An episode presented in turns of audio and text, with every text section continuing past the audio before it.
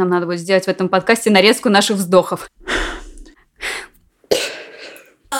Э, вот в стрессовые моменты очень хочется шоколада. Шоколадный торт, вы знаете, три шоколада, посыпанный шоколадом.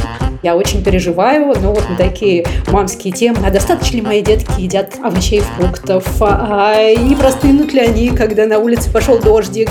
Получается, в тревожности коварный враг – это воображение. Вместо того, чтобы спокойно сесть и все сделать, мы начинаем себе фантазировать, причем самое ужасное.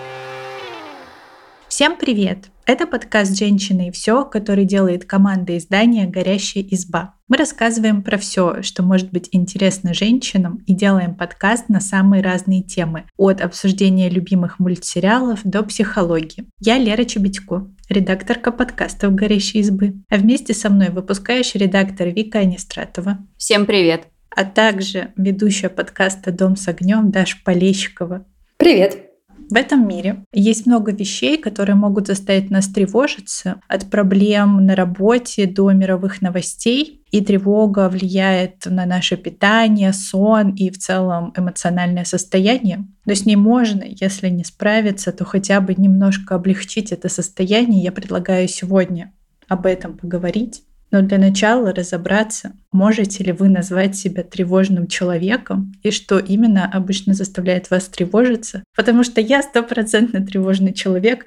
Это даже сегодня подтвердилось, потому что эта неделя короткая. И я сегодня проснулась э, в 5 утра, потому что я очень боялась, что я не успею все сделать за эти несчастные 4 дня. Я тоже отношу себя к тревожным людям. Я постоянно, постоянно представляю какие-то ситуации, когда что-то идет не так, и как я оказываюсь э, в какой-то ужасной или неловкой ситуации. Поэтому я вечно стараюсь все продумать, все присмотреть. И по итогу это выливается в то, что все то, что я представляла, не сбывается, но я себя уже натревожила. Так сказать, опыт я не пережила, но на всякий случай как бы мой мозг уже все это за меня пережил. Вот из последнего как раз я Э, возвращалась из э, Франции домой, и это просто было невероятно, как я добиралась до дома, учитывая, что мне нужно было э, самостоятельно приехать в аэропорт из города, сесть на самолет, долететь до Еревана, пересесть на самолет. Я думала, что все, я там где-нибудь потеряюсь, я застряну в какой-нибудь транзитной зоне, э, меня потом арестуют за нарушение границы, что-нибудь еще. Короче, я там все себе напридумывала. Все меня старались вокруг успокаивать, я все говорила, нет, все будет плохо, все будет плохо. По факту все прошло вообще прекрасно, но я себя так натревожила, что вообще не, не всю дорогу я плохо спала, я за все переживала, у меня тряслись ручки, у меня потели ладошки, поэтому да, тревога это просто мое, пожалуй, второе имя. А я чаще всего тревожусь не за себя, а за близких.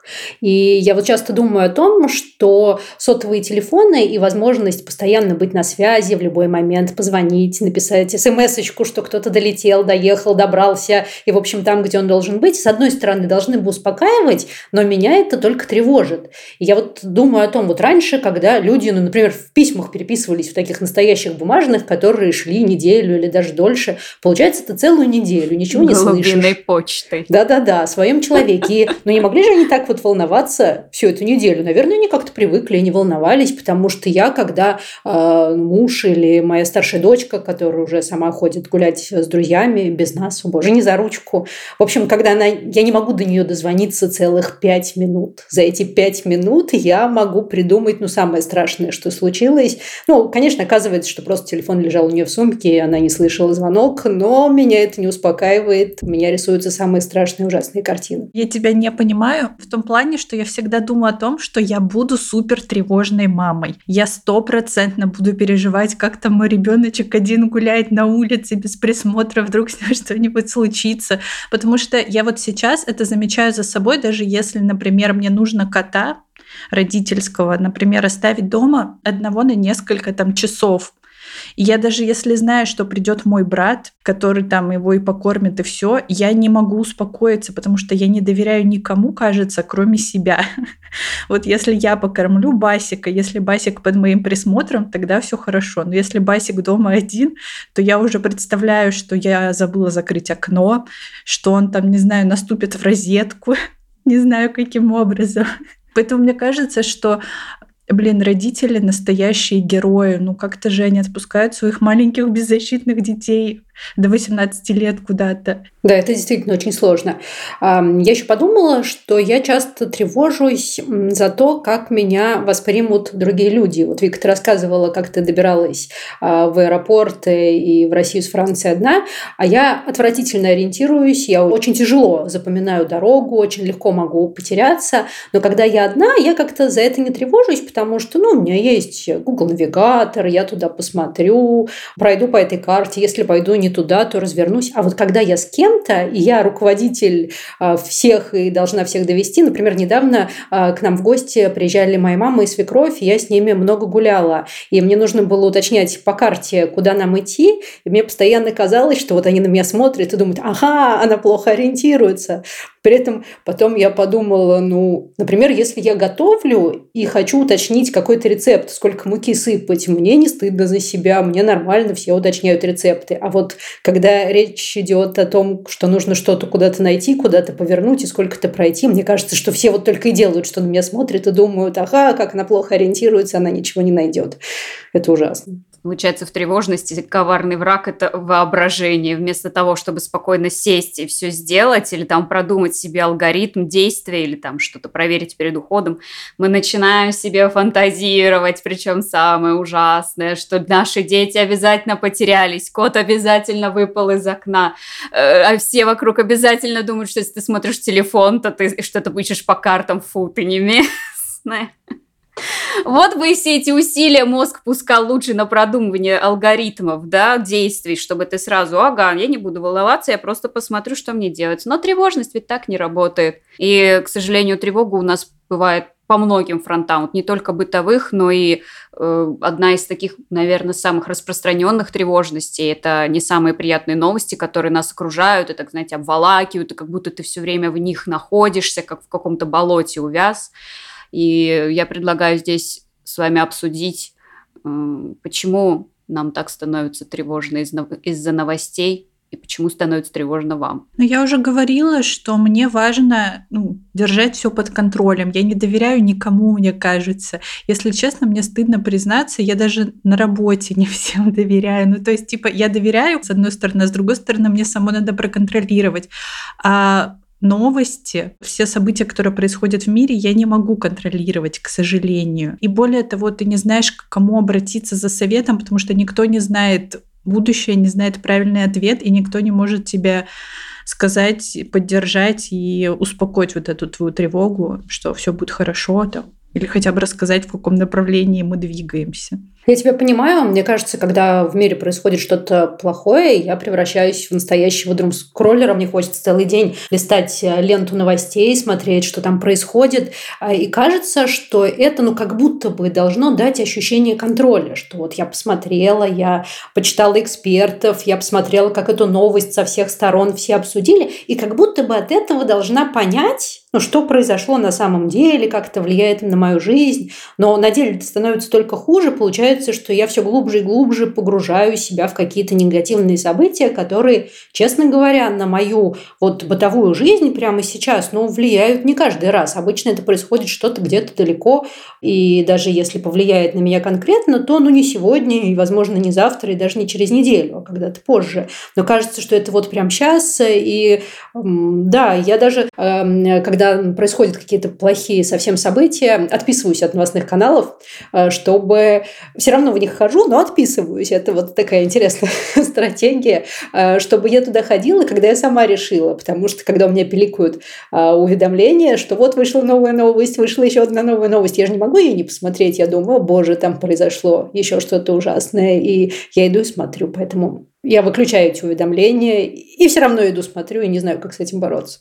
Я в такие моменты завидую как раз прошлым поколениям, у которых не было соцсетей, как раз была вот а голубиная почта, что пока до тебя дойдут новости, уже все пройдет, и ты уже поймешь, что это никак ровным счетом почти не отразилось на твоей жизни, либо это уже как бы произошло, потому что, как показывает практика, все самые важные новости ты все равно узнаешь, даже если ты не читаешь новостные паблики, тебе кто-то из твоего окружения обязательно расскажет. А так вот я тоже постоянно начинаю читать, нагнетать, постоянно об этом думать, и когда Лера упомянула э, что как бы не, не знаешь, как действовать, мне сразу почему-то вспомнилось, вот знаете, когда в литературе герой пишет какому-то своему э, наставнику что-то из разряда «Дорогой Борис Евгеньевич, пишу вам, чтобы спросить совету». Я вот каждый раз в такие моменты думаю, вот как мне хочется, чтобы у меня тоже был какой-то такой старший наставник, которому я могла бы написать э, с какой-то своей паникой, а этот человек, который, знаете, уже пережил все на своем веку, он такой, все будет хорошо, сейчас я тебе дам советы, как поступить. Вообще-то это называется, по идее, психолог, но это не так лампово, как, э, собственно, у меня свой собственный наставник. Мне кажется, это звучит красивее и благороднее. Да, но я рада, на самом деле, что мы позвали Дашу сегодня, потому что мне кажется, что все равно сейчас моя тревога сконцентрирована только на мне и на моем будущем. Я, конечно, переживаю там за своих родителей, за своего брата, за своих друзей, но я понимаю, что это взрослые люди, э, которые тоже могут сами нести за себя ответственность. Ну и плюс, вот я сейчас э, одинокий человек, сингл, ни от кого не завишу, и от меня никто не зависит. Но когда вы как бы находитесь в семье, и ты должен тревожиться и защищать не только себя, но и своих детей, как будто бы, как мне кажется, уровень тревоги возрастает, потому что ты несешь ответственность еще и за настоящих людей, э, за живых существ, которые, ну, без тебя пока не могут справиться. Вот, Даша, Расскажи, пожалуйста, как ты вот этот момент контролируешь, потому что, если честно, у меня всегда такое ощущение, что ты во всем уверена и все всегда знаешь, как надо делать. Ты знаешь, нет, это только так кажется. Ну, я начну сначала вот с такой внешней тревоги по поводу плохих новостей, по поводу обстановки в мире. А, я долгое время была уверена, что моих детей весь этот фон не касается, ну, просто на том основании, что они маленькие. А, спойлер, они уже не маленькие. У меня младшему сыну 10 лет, а дочке 13. И для меня оказалось сюрпризом, что они хоба и тоже оказались вот в этом информационном поле. Они читают какие-то новостные паблики э, свои, они приносят мне какие-то новости, когда я решаю по советам психологов аккуратно с ними поговорить о чем-нибудь, что происходит в мире. Оказывается, что они без меня все это уже знают, и у них есть свое мнение на этот счет. Поэтому все вот эти наши разговоры вдруг перешли в другую плоскость.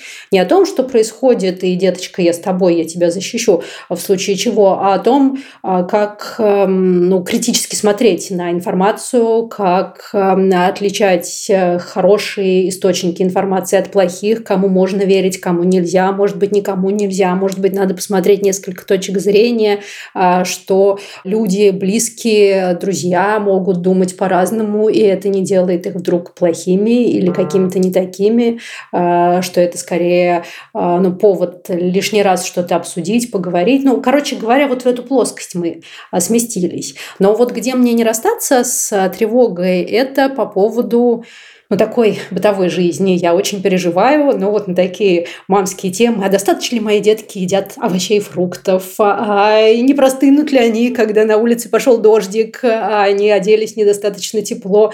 И вот что с этим делать, я не знаю. Мне кажется, просто смириться, что это часть а, моей жизни. Этот вопрос я тоже а, хотела обсудить. А, расскажите, вот на вашу жизнь бытовую вот эта фоновая тревога как-то влияет? Как вы там, вам сложнее уснуть, когда что-то происходит, сложнее есть здоровую еду или регулярно хотя бы хоть что-то нездоровую еду пусть. Как это на вас отражается? Я просто сижу и думаю о том, как я хочу, чтобы моей просто максимальной тревогой было то, как, насколько хорошо покушал мой ребенок.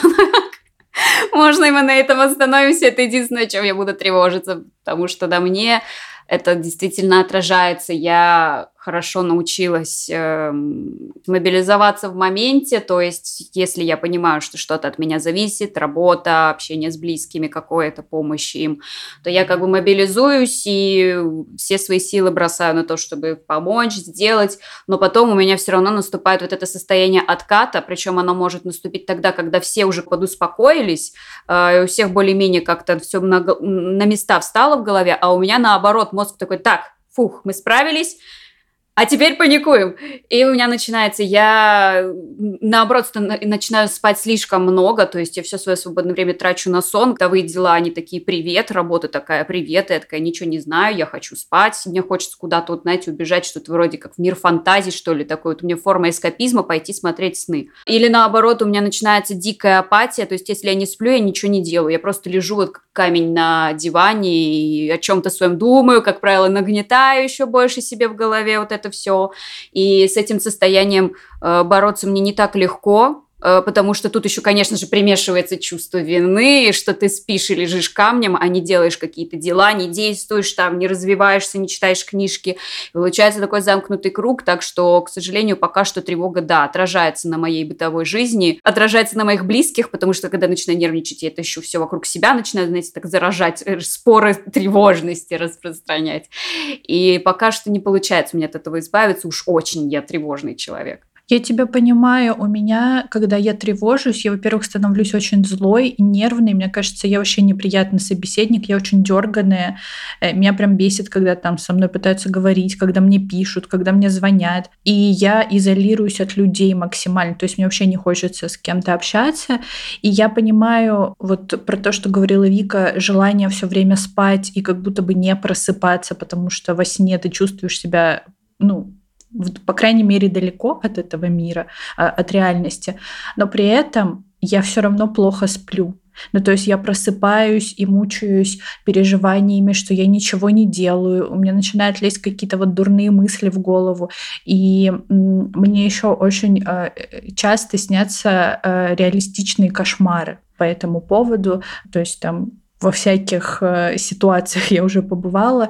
И я вот, э, как уже сказала в начале подкаста, я сегодня плохо спала, но это был такой единичный случай за долгое-долгое время. Ну, это было, конечно, не очень приятно, но я как-то собралась, уговорила себя, провела сама с собой монолог, уговорила себя поспать до нормального времени пробуждения, но я поняла, что был период где-то полгода назад, когда я постоянно жила в таком состоянии, когда я постоянно э, просыпалась посреди ночи, и это реально был какой-то ад. Вот ты постоянно тревожишься, ты постоянно куча мыслей в твоей голове, и ты не можешь расслабиться, и ты перманентно какой-то уставший, ленивый. Это ужас. Я вот вообще никому не пожелаю с таким сталкиваться. А у меня, как ни странно, никогда не бывает проблем именно со сном. Тут мне, наверное, повезло с какой-то организацией моей психики, потому что, а, честно говоря, я долго вообще думала, что бессонница – это ну, какие-то капризы других людей, потому что, ну, черт побери, хоть хочешь спать, спи, не хочешь, не спи, какие тут проблемы. А сейчас я понимаю, что это все, конечно, не так, просто мне вот так повезло, э, что у меня это действительно вот так устроено. Если я хочу спать, я засыпаю, причем меня не остановят ни шумные соседи, ни песни за окном, ничего. Если я не хочу спать, ну что ж, я буду книжку лежать, э, читать, а потом э, все равно рано или поздно усну. И в стрессовой ситуации, надо сказать, я тоже довольно неплохо засыпаю. Проблемы у меня возникают с едой, когда вот вокруг Э, ну, что-то такое происходит, э, причем, ну, что в общественном плане, что в личной моей жизни, когда я долго вот, существую в состоянии стресса, а, мне совершенно не хочется есть. То есть я ем ну, по расписанию просто потому, что, ну, так надо. Опять же, у меня двое детей, у нас есть какой-то режим, у нас есть завтрак, обед и ужин, поэтому я послушно завтраку, обеду и ужинаю. И, и я в этот момент даже ничего не чувствую, но потом, когда вот эта стрессовая ситуация заканчивается, и я встаю на весы, я понимаю, что я похудела на несколько килограммов, и начинаю вспоминать, что да, действительно, все это время еда не доставляла мне никакого удовольствия. И э, я ела по чуть-чуть, но просто потому, что здесь так принято, и все. Правда, потом потом я обратно набираю все эти свои килограммы, когда стресс заканчивается. Но вот такую особенность я с собой знаю. И это очень забавно, потому что э, у меня в телефоне есть, э, ну, как у всех, вот эта вот программка, знаете, которая отслеживает, сколько шагов в день прошел, э, сколько весишь по утрам. И вот если посмотреть там график веса за последние несколько лет, вот по этим ямам прям можно узнать, когда что-то со мной происходило или в мире что-то происходило, потому что это работает как часы. Такая, хоп, я похудела, ну, значит, был какой-то стресс. Потом, хоп, я вылезла вылезла из этой ямы, ну, значит, все хорошо. Вот примерно так это выглядит у меня. А у меня наоборот. Мне всегда э, вот в стрессовые моменты очень хочется шоколада. Шоколадный торт, вы знаете, три шоколада, посыпанный шоколадом. Я прям не могу. А еще, ну, как э, один из таких эм, симптомов, то, что вытекает из тревожности, это панические атаки. У вас когда-нибудь были? Ой, нет, мне здесь повезло. У меня никогда не было прям настоящих, как описывают, панических атак. Но один раз, мне кажется, я была близка к этой ситуации. Тоже в нашей стране сыпались сплошные плохие новости. Я поймала себя на том, что мне прям плохо, плохо, плохо, и я не могу ни на чем сосредоточиться. И я воспользовалась советом из какой-то нашей статьи из избушки. А там, в общем, рассказывалось так очень рационально. Я люблю такие рациональные вещи, что когда сильно тревожишься, а, нужно э, переключить мозг с эмоций на вот рациональное что-то. И для этого нужно там, ну, условно, задачки решать, в комнате искать, не знаю, все круглые предметы, а потом все квадратные. А я помню, я подошла к окну, а у меня перед окном была такая большая стоянка с кучей машин припаркованных. Я начала искать на ней все красные машины и считать их, а потом все белые машины и считать их. И мне действительно, знаете, стало легче. Я переключилась, успокоилась, выдохнула, и вот оно закончилось. Хотя, еще раз повторю, это не было настоящей панической атакой. Я очень сочувствую людям, которые это переживали, потому что по описаниям это выглядит очень страшно. Да, у меня вот была дважды паническая атака, и первый раз это случилось в самолете, и как ни странно, это было хорошо в том плане, что мне там быстро оказали помощь, там стюардессы, э, мне вызвали скорую прям к трапу, и я еще носила первый раз надела эту кислородную масочку, знаете, приятное впечатление.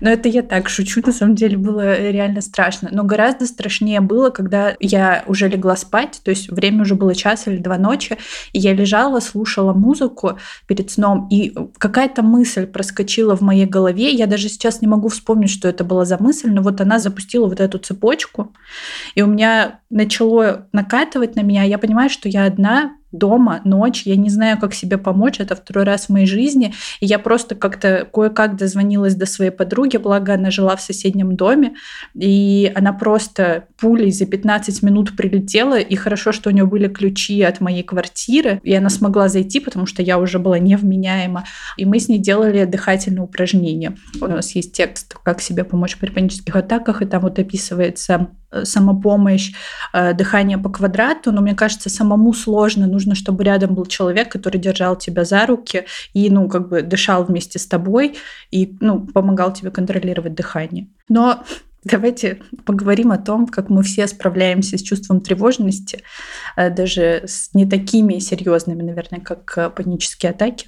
Что вам обычно помогает и какие шаги вы предпринимаете? Ну, если я в моменте ощущаю тревогу и нету рядом человека, который мог бы мне помочь, потому что как раз когда я улетала домой, я из Франции, я впервые за долгое время прочувствовала, как важно, чтобы рядом был человек, который тебя готов поддержать, потому что как раз в этот момент со мной рядом был близкий, который спокойно отнесся к моей тревожности, спокойно отнесся к тому, что я там ходила и истерила, что я где-нибудь заблужусь, потеряюсь, останусь в этой стране навсегда, и все будет очень плохо.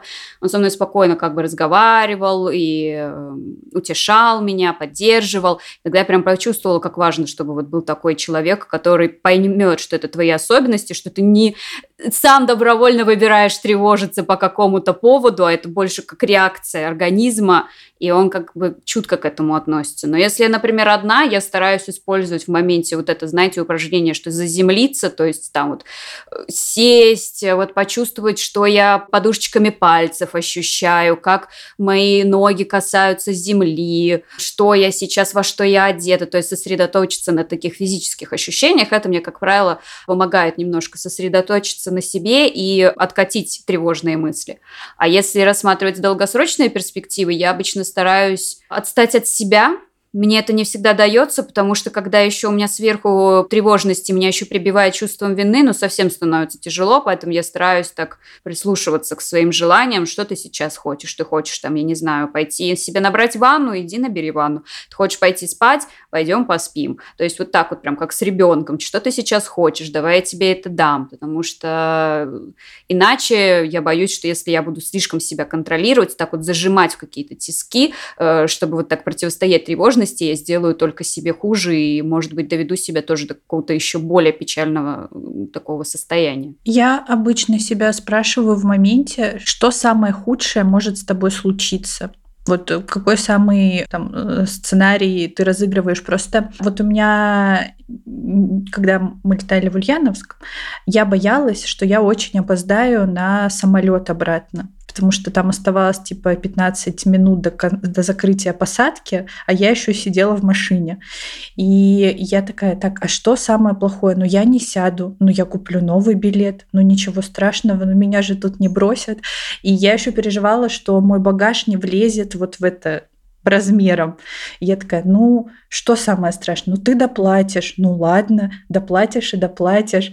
А, вот, это тоже помогает э, как-то прийти в себя. И вот опять возвращаясь к моей сегодняшней ночи, что я вот тревожилась, и я такая, Лера, в 5 утра ты сейчас ничего не сделаешь, ты никак не повлияешь на свою работу, давай поспим. Тут главное с собой тоже вот ласково, как Вика сказала, как с ребенком. А что касается новостной повестки, вообще в целом каких-то новостей, там, взглядов, каких-то личных моих, а, мне стало гораздо легче жить и менее тревожно, когда я перестала заходить в Твиттер. Ну, то есть я захожу в Твиттер сейчас раз в 2-3 дня. Это социальная помойка. Нет, ну это правда. То есть, с одной стороны, вот, э, знаете, когда я читаю какую-то новость, которая меня триггерит. Раньше я шла в Твиттер, чтобы посмотреть, что других людей это тоже триггерит, что я такая не одна.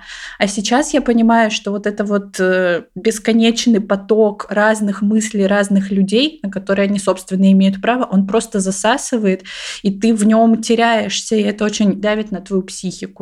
Вот поэтому избавление от Твиттера это вообще лучшее, что могло быть. Э, я тебя очень понимаю по поводу вот избавления от лишнего новостного фона.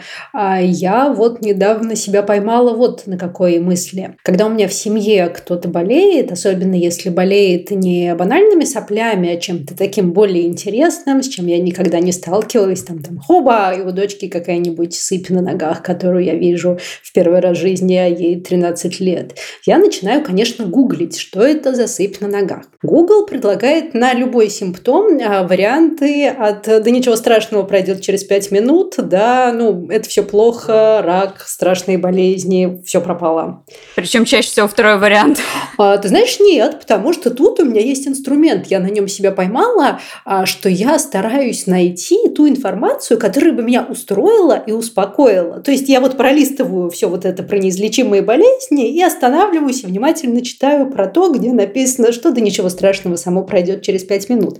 При этом рационально я понимаю, что ну, это глупость, потому что ну, если симптом действительно опасный, лучше об этом узнать как можно раньше и начать действовать. А получается, что у меня цель-то другая. Я, у меня уже есть свое мнение по поводу этой сыпи или там чего угодно, и я просто хочу утвердиться в своем мнении, найти, что не только я так думаю, а еще вот люди другие так думают. И то же самое же с новостями. То есть, когда в обществе происходит какая-то дискуссия, в которой я уверена, что права только одна сторона, когда которая думает так же, как я, мне хочется побольше читать этих людей, людей, чтобы убедиться, что ну вот они мы, мы вот думаем вот так, мы думаем правильно, а все остальные, которые они другие, они думают неправильно, но это не важно, потому что вот сколько нас правильных тут собралось во всех соцсетях, и я буду их читать, но только это еще больше погружает вообще в эту тему, не дает отвлечься и, честно говоря, только мешает успокоиться, а разодоривает эти эмоции и ну, как-то к накалу какому-то, что ли, дополнительному приводит. И вот если научиться как-то это отслеживать, было бы классно, было бы легче жить. Но я пока не умею. Кроме этих ограничений временных на все приложения соцсетей, которые на телефоне можно поставить, других способов пока не нашла.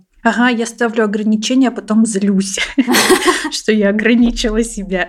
А я ставлю, а потом отключаю. Даша упомянула про здоровье, я сразу вспомнила, что здоровье это тоже такая большой пласт тревожности. У меня постоянно какой-нибудь да. в груди колет. Я такая, ну все, инфаркт. Сейчас я прям тут и помру. Ну, кстати, э, про здоровье, и просто вот э, я где-то услышала информацию, вряд ли она правдива, но я не знаю, что типа о здоровье надо начинать задумываться после 25 лет. То есть до 25 лет твой организм сильно, он совсем справится, а дальше уже, ну, последствия. И вот мне 26, скоро будет 27, и я все, я уже себе все диагнозы придумала, я себя уже распланировала, как и чем я заболею. Я теперь ругаю себя, что я там вот до 25 лет не думала о том, что там, например, я ем или сколько я двигаюсь, но это может превратиться на самом деле, не знаю, в какую-то одержимость, когда ты становишься суперзожником, который там контролирует каждую калорию, каждый там, чтобы все обязательно минеральчик минеральчику, витаминка к витаминке. Ужас. Как тяжело быть тревожным человеком. Спасибо, что добавила мне плюс одно к тревоге. Я уже четыре года ничего не думаю о своем здоровье. Нет! Но я предлагаю нам не скатываться обратно в спираль тревожности, а наоборот думать, как мы можем ее победить. Иначе жить становится грустненько. Вот, например, у нас на сайте есть, собственно, несколько инструкций, как справиться с тревогой. И там мы приводим советы разных специалистов. И они говорят, что нужно, например, переключить фокус внимания, попытаться отвлечься вот от дел, заняться хобби, арт-терапией, гимнастикой, может быть, там сосредоточиться в целом на каких-то бытовых делах. Но тут как будто бы вот ощущаешь себя зажатым в тиски, что с одной стороны ты хочешь отвлечься и как-то пытаться жить твою маленькую жизнь, а с другой стороны можешь начать чувствовать вину, что пока в мире вот что-то происходит, все это обсуждают, там переживают и так далее, ты как будто вот закрылся в этом своем мирке ото всех, и пока остальные страдают, наслаждаешься приятными вещами, там, знаете, картиночки рисуешь, пока остальные вот э, тревожатся. Э, что об этом думаете? Вам знакомо такое ощущение? Нам надо будет сделать в этом подкасте нарезку наших вздохов. это выпуск о тревожности, так можно. Мне, пожалуй, знакомо, и мне кажется, что виноваты в этом тоже соцсети, которые делают все происходящие в мире трагедии а, какими-то очень близкими, потому что сейчас же можно не только а, прочитать новость, что где-то что-то произошло, а можно посмотреть видео с места событий, вот эти, знаете, ужасные телефонные съемки, которые люди делают прямо в моменте, и ты слышишь все вот эти крики какие-то, и это так погружает. Ага, и пишут шоковый контент, ты такая, отлично, плей. Да-да-да.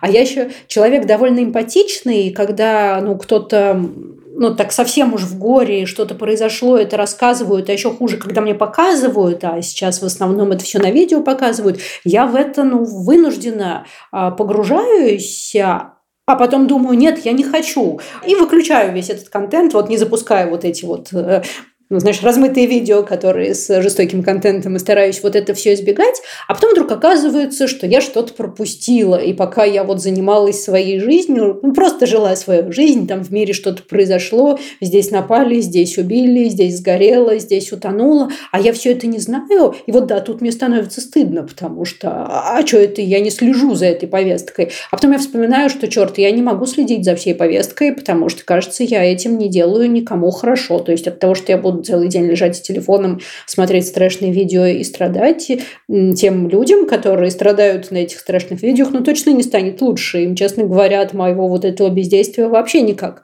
не станет. Если я могу как-то помочь, я себя успокаиваю тем, что я могу там участвовать в благотворительности. Я подписалась на парочку фондов, там ежемесячно перечисляю небольшую сумму, и как-то это меня успокаивает, что я делаю что-то хорошее, я в этом участвую и стараюсь ну, не то чтобы закрыть для себя на этом тему, это как-то так ну, цинично, что ли, звучит. Нет, но меня это успокаивает, что я делаю то, что могу. Когда я смогу делать больше, я буду делать больше. А от того, что я смотрю страшные видео в интернете и переживаю, кажется, лучше не становится ни мне, никому вокруг. И так не нужно делать.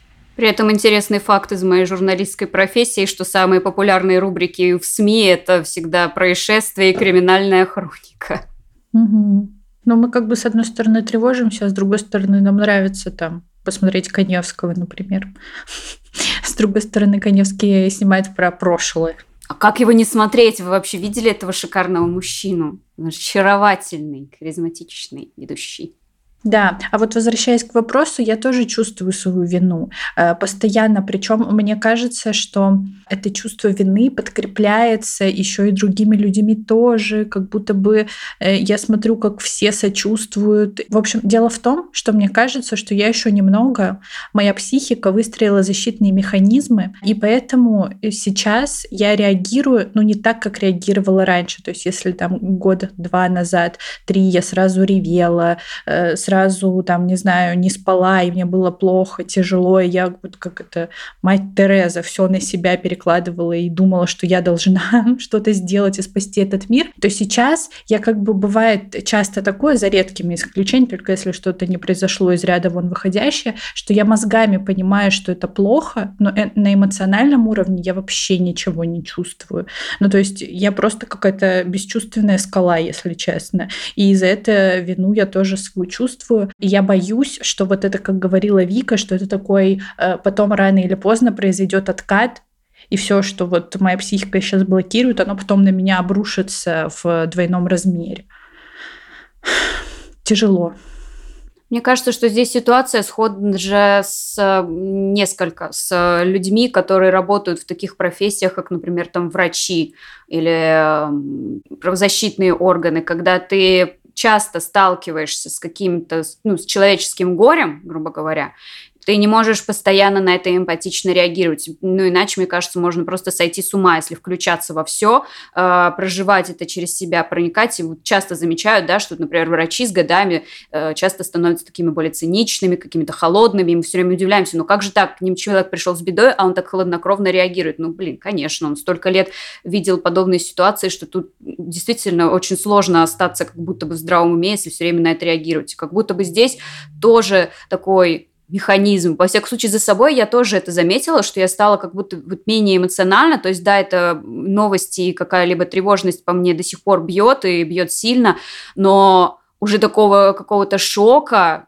я не помню уже, чтобы я испытывала, но я это для себя оправдываю тем, что да, я иначе в здравом уме, извините, не останусь, поэтому как могу, так и делаю. Тут вот ощущение, что здесь просто универсальный совет – это постараться отстать от себя. Вот вы, мы сейчас обсуждаем, у нас часто всплывают соцсети, соцсети, соцсети. То есть получается, как будто мы больше не о себе сами заботимся, а о том, что о нас люди подумают, что о нас другие скажут, что мы не прочитали вот это, или там не поступили вот так, или не подумали эдак.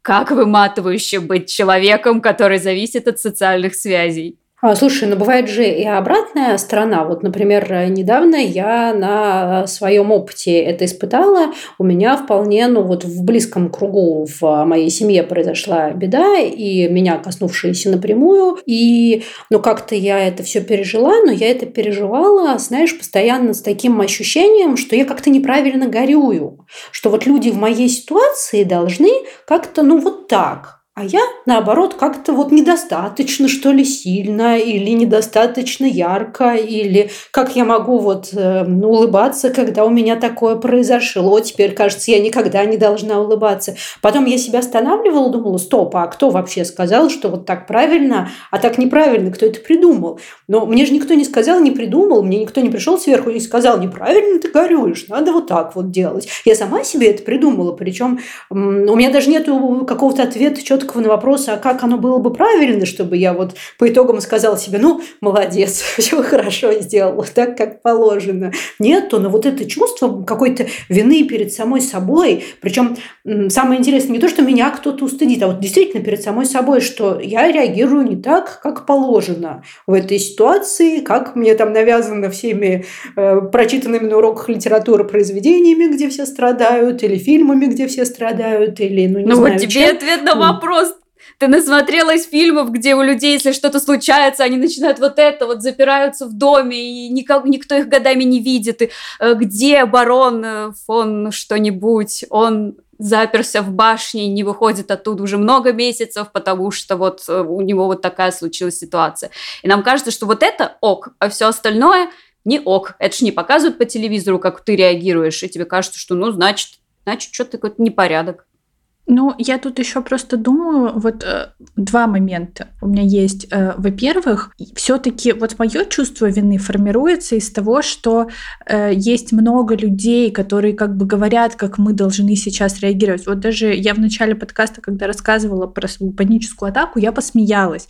Но эта история с самолетом, я ее всегда рассказываю, несмотря на то, что это было страшно, это было ужасно. И вообще сама паническая атака это плохо, я ее пережила, мне не понравилось. Но я ее всегда рассказываю рассказываю как ну, вот такой смешной случай. И еще я смеюсь и улыбаюсь и отшучиваюсь, ну, просто потому что, ну, вот мне так как будто легче это все проживать.